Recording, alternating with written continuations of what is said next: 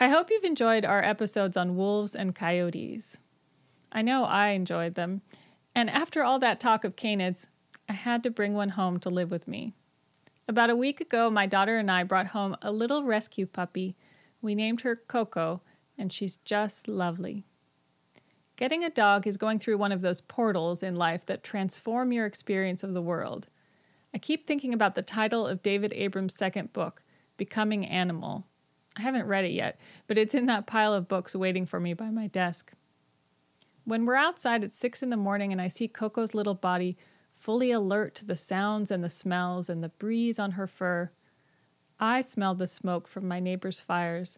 I tune into the birds dashing through the shrubs. I note that it's not too cold, and I think, yeah, becoming animal. But what they tell you about puppies is true.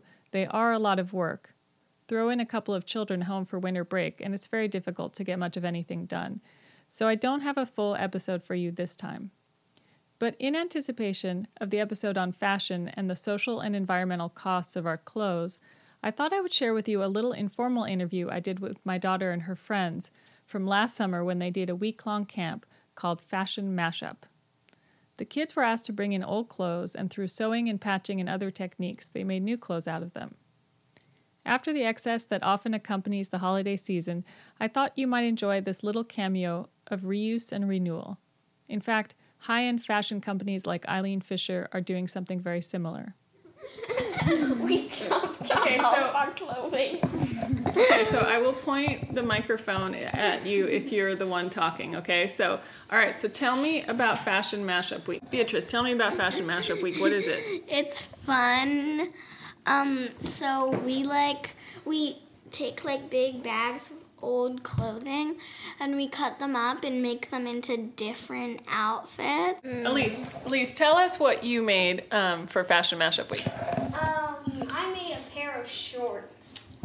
So tell us first, what are the clothes that you brought in? Because you brought in some old clothes, right? I brought in tie-dye shirts, regular shirts, pants. There's going to be apple chomping. Mm-hmm. Yeah, stop the apple chomping. Pants, chomp, chomp. Pants, chomp, chomp. All right, so so tell us what you made. I made shorts, a shirt with a pocket, and the other stuff I forget. Okay. All right. Miss Apple Eater, tell us what you made. I made one of my mom's old jean skirts into a bag, and I made these pair of shorts, and I also made this a sleeping shirt. My turn, let's get the party up. Okay. I made, this tank top with a butterfly on it and cool trim. I made these shorts that say Daredevil, Girl, and OMG on them, and they have stars, emojis, lightning bolts, all kinds of stuff on them. And I made a black sleeping shirt, which I'm actually wearing right now. That black nightdress. And it says Sweet Dreams on it in pink paint. And I glued a flip from black to silver star on it. So it sounds like you're able to personalize the clothes by doing it this way. Like you're able to put designs and logos and things that make them feel more yours. Would you agree with that? Yeah, totes. One of the things that's cool about this is that you're reusing clothes, right? Mm-hmm. Like, what would have happened to these clothes if you hadn't made them into something new, do you think? My mom would have given them away to kids at her school or just put them in the donation box. That's good. What do you think would have happened, Rebecca, to the clothes?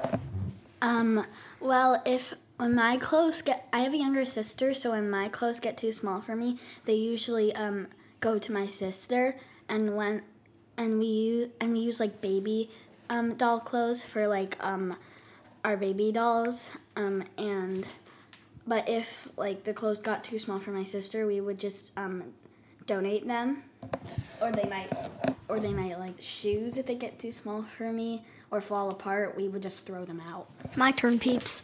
Okay.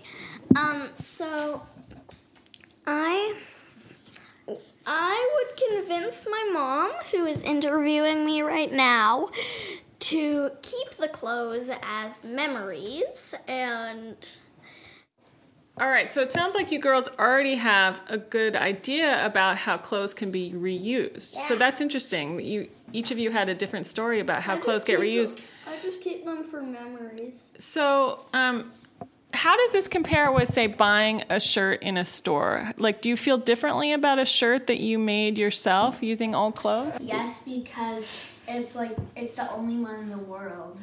There's no other one like it. Oh, that's a very interesting point. All right, Elise, what do you feel? How does it compare with buying a shirt in a store? It's special because you get to design it yourself and you don't have to go look for a shirt that's like it. What about you, Bea? How does it compare with shopping in a store?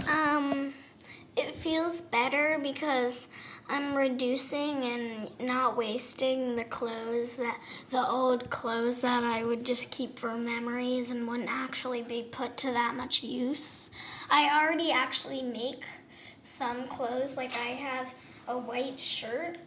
It says wow in purple letters. It says W, then a donut with rainbow-colored sequins as sprinkles on the pink icing, and then there's another purple W, so it's wow.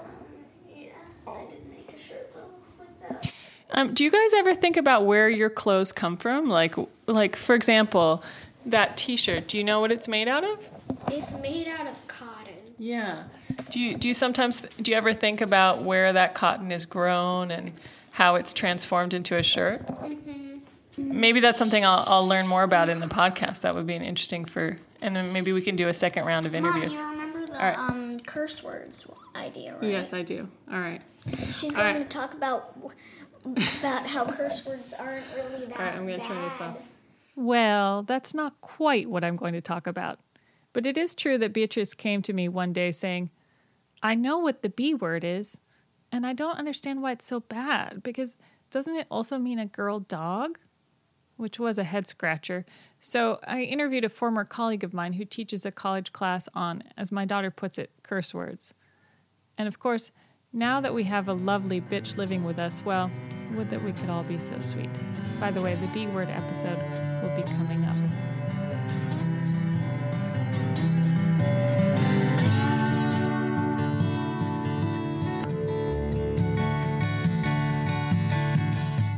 Wishing you happy holidays and a good start to the new decade.